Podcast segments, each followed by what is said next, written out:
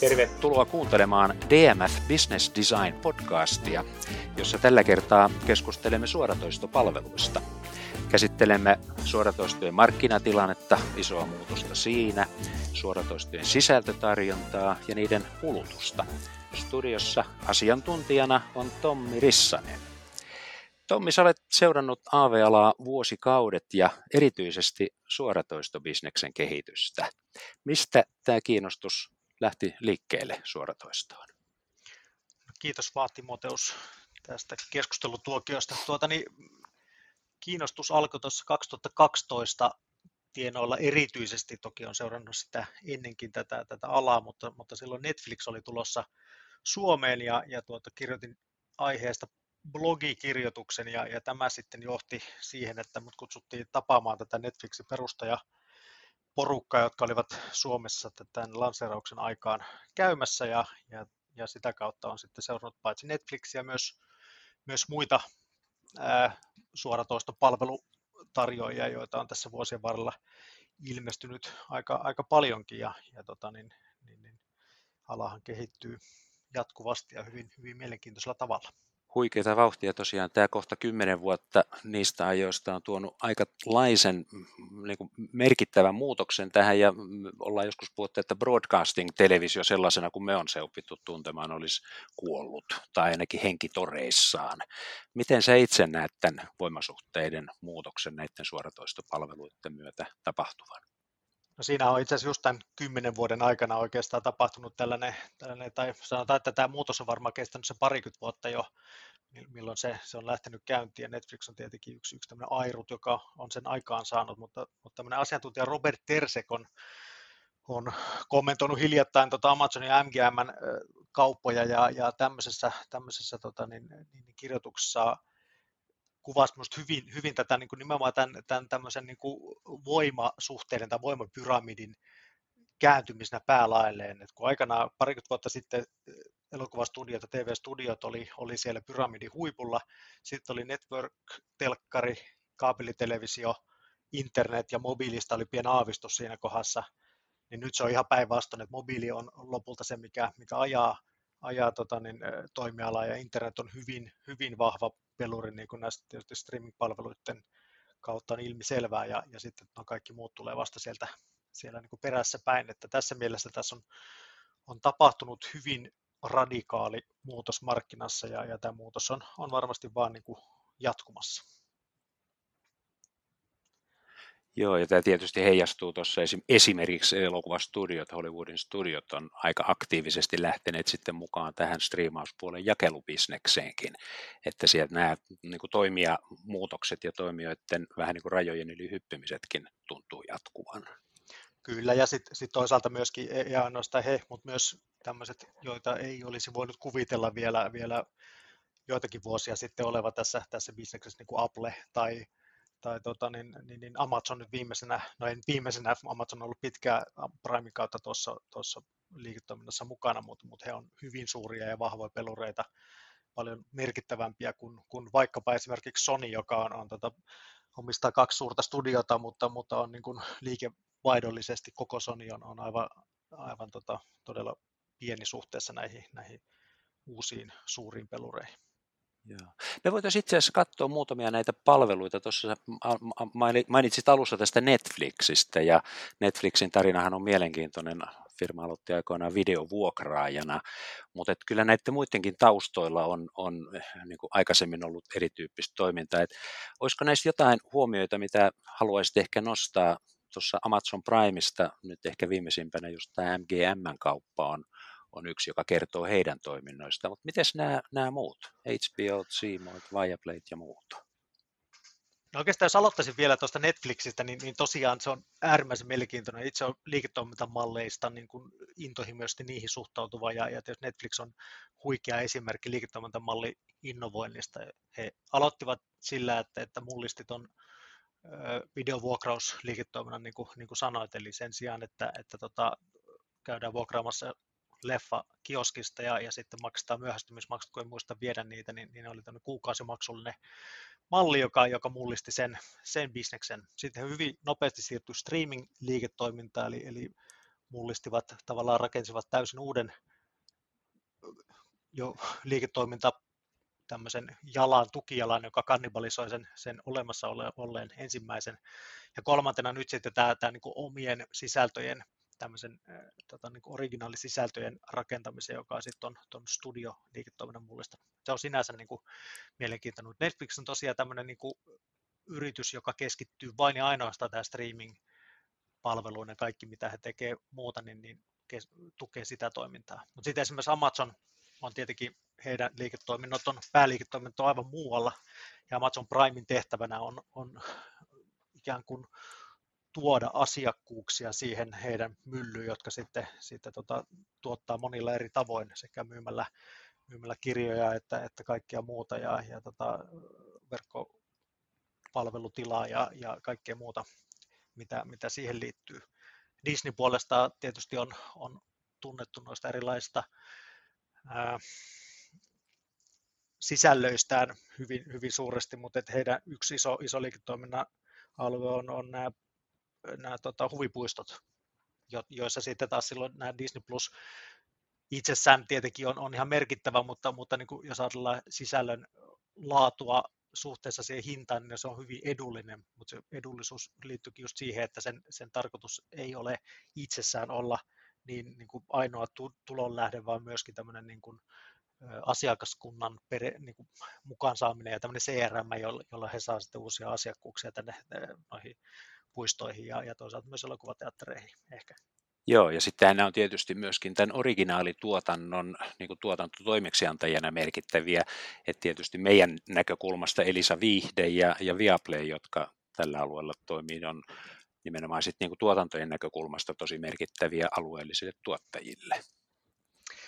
Ne on, mutta olen ehkä pikkasen huolissaan siitä, että miten, miten niin kuin leveät hartiat tarvitaan menestyäkseen pitkässä juoksussa tässä, tässä että täällä on niin isoja pelureita, jotka ostaa pienempiä niin kuin ilmekkää värättämättä suunnilleen. Ja, tota, niin, niin, niin, ja sitten vielä se, että, että kun näitä, näitä streaming-palveluita, maksullisia palveluita on nyt itsellä taitaa olla kahdeksan käytössä tällä hetkellä ja, ja suurimmalla osalla on paljon vähemmän, niin, niin, niin rahat ja itse asiassa vielä enemmän kuin rahat, niin aika ei riitä kaikkeen. Että tota Netflixin Reed Hastings on, on todennut jossain vaiheessa, että, että tota heidän, heidän niin kuin merkittävin kilpailija ei suinkaan ole HBO, vaan Fortnite. Eli heidän kooderyhmä käyttää aikaa peleihin ja, ja silloin niin kuin se koko se, se kuvio muuttuu siinä, että, että tota, ei, ei, ei katsota kilpailua pelkästään näiden, näiden niin kuin streaming-palveluiden tarjoajien välillä, vaan, vaan ylipäätään niin kuin ajan tai viihteen tarjonnan sisällä.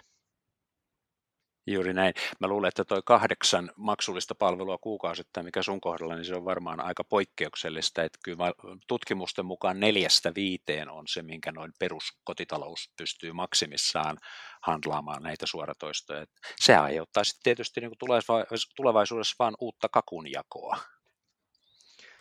Näin se ihan varmasti on. Ja, ja jos ajatellaan, että meillä on, meillä on Suomessa on, on tosi niin kuin hieno tilanne, että meillä on hyvin, hyvin kattava valikoima toisaalta niin kuin erilaisten niin kuin elokuva- ja, ja TV-sisältöjen tarjoajia, mutta sitten myöskin urheilusisältöjä, näihin, näihin keskittyviä streaming-palveluita, siellä tietenkin se kilpailu on vielä omanlainen.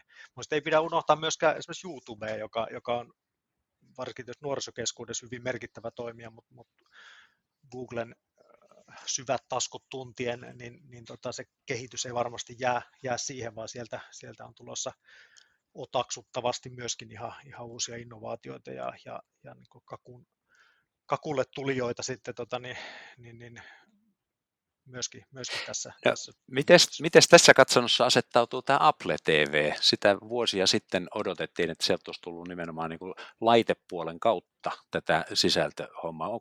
Mikä sun näkemyksessä on Applen tämänhetkisestä suoratoista aktiivisuudesta? Heillähän on Apple TV Plus-palvelu, joka tulee kaikkien, kaikkien laitteiden mukana, jos ostat uuden Apple, Apple-laitteen, niin siinä tulee vuoden, taitaa olla tuo jäsenyys siihen, ja, ja tota, hinta on varsin maltillinen, vaikka, vaikka ei sitä laitetta olisikaan.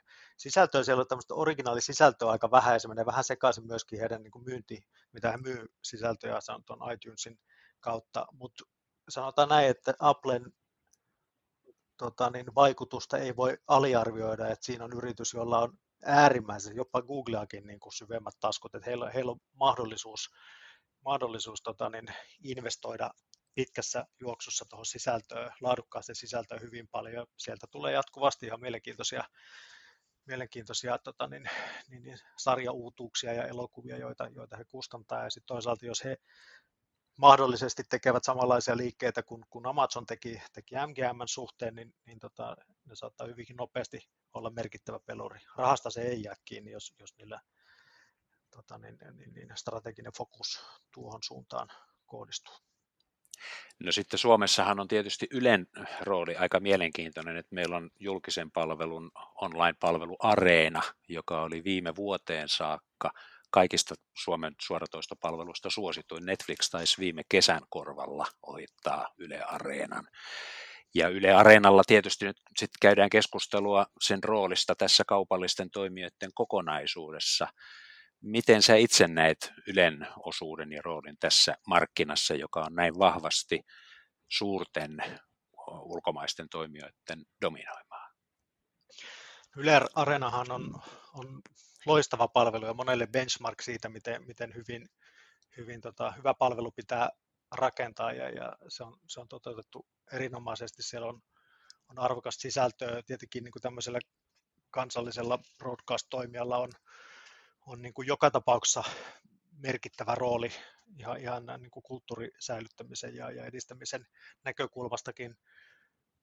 Mutta sitten jos, jos mennään tähän niin kuin raakaa peliin jossa, jossain vaiheessa, että, että kun sisällöistä aidosti kilpaillaan, niin en ehkä näkisi, että, että Ylen tehtävä on lähteä niin kuin näistä lisenssi, lisenssisisällöistä kilpailemaan, mutta en taas toisaalta näkisi ollenkaan vääränä, että tuotetaan niin kuin suomalaisille arvokasta alkuperäissisältöä Ylen, Ylen toimesta, että, että tota, näkisin, että Ylellä tulee olemaan tai Areenalla tulee olemaan merkittävä rooli, mutta tämmöinen niin kuin selkeästi fokusoitu niche-rooli tässä, tässä kentässä.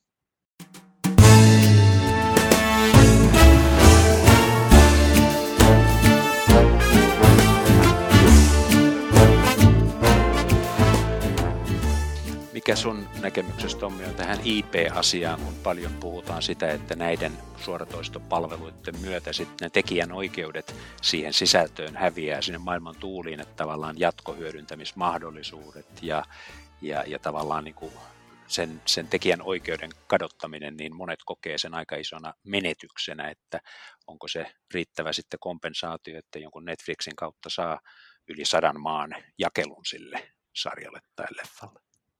No toi on iso kysymys kyllä, kyllä siinä mielessä, että, että tota, jos katsoo niin streaming-palvelu niin toimijan näkökulmasta, niin ainoa järkevä vaihtoehto on hankkia ne, ne oikeudet niin, että, että niitä voi paitsi jaella globaalisti, mutta myöskin jaella pitkäjänteisesti. Eli, eli se, että ostetaan vuosilisenssejä, niin, niin, niin se aika on, on takana päin, mutta sitten taas niin oikeuksien haltijan näkökulmasta se, se kaventaa, että silloin se, se tota, tarjous pitää olla, olla riittävän mehukas, jotta, jotta tota, niistä oikeuksista ollaan valmis, valmis luopumaan, että se on vähän kaksiteräinen miekka. Juuri näin. Joo, tosiaan sisältöjen näkökulmasta katsoen tämähän on aika kulta-aikaa television katsojalle. Et niin kuin valinnan varaa tuntuu olevan ihan rajoittamasti ja, ja, ja kyllähän tämän suoratoistopalveluiden myötä myöskin se kirjo kasvaa, että esimerkiksi eurooppalaisen sisällön tarjonta näissä on kasvanut merkittävästi ja, ja niin kuin tehnyt semmoisia ehkä jotain arthouse-tyyppisiä leffojakin, että, että niillä on ylipäätään sitä jakelua nyky, systeemillä mahdollisuus hoitaa. Aikaisemmin elokuvateattereiden kautta niin se oli hyvin, hyvin rajallista nyky, nykyiseen tilanteeseen verrattuna. Kyllä. Miten sä näet tämän, tämän niin kuin, tavallaan kahdeksan palvelun tilaajana itse, niin miten, miten sä, niin kuin, jos asettaudut hetkeksi kuluttajan housuihin, niin, niin, niin miten sä näet tämän tilanteen nyt sitten kehittyvän tässä jatkossa niin kuin ihan just suhteessa siihen käytettävissä olevan vuorokauden tunteihin?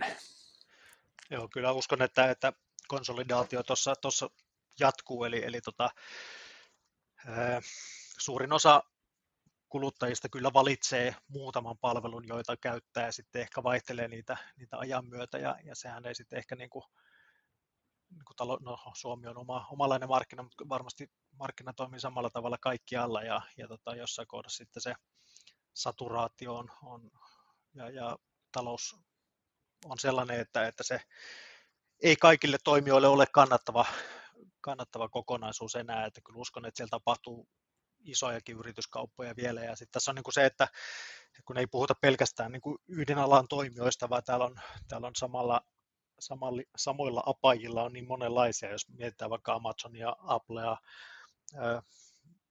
puhelinoperaattoreita, sitten on nämä, nämä tietenkin studiot ja Sonit ja, ja kaikki mahdolliset toimijat on, on tässä enemmän tai vähemmän samalla, samalla leikkikentällä, niin, niin, niin siellä kyllä varmasti semmoisia yhdistymisiä, mitä on nähty jo aika paljon, niin, niin kyllä tapahtuu.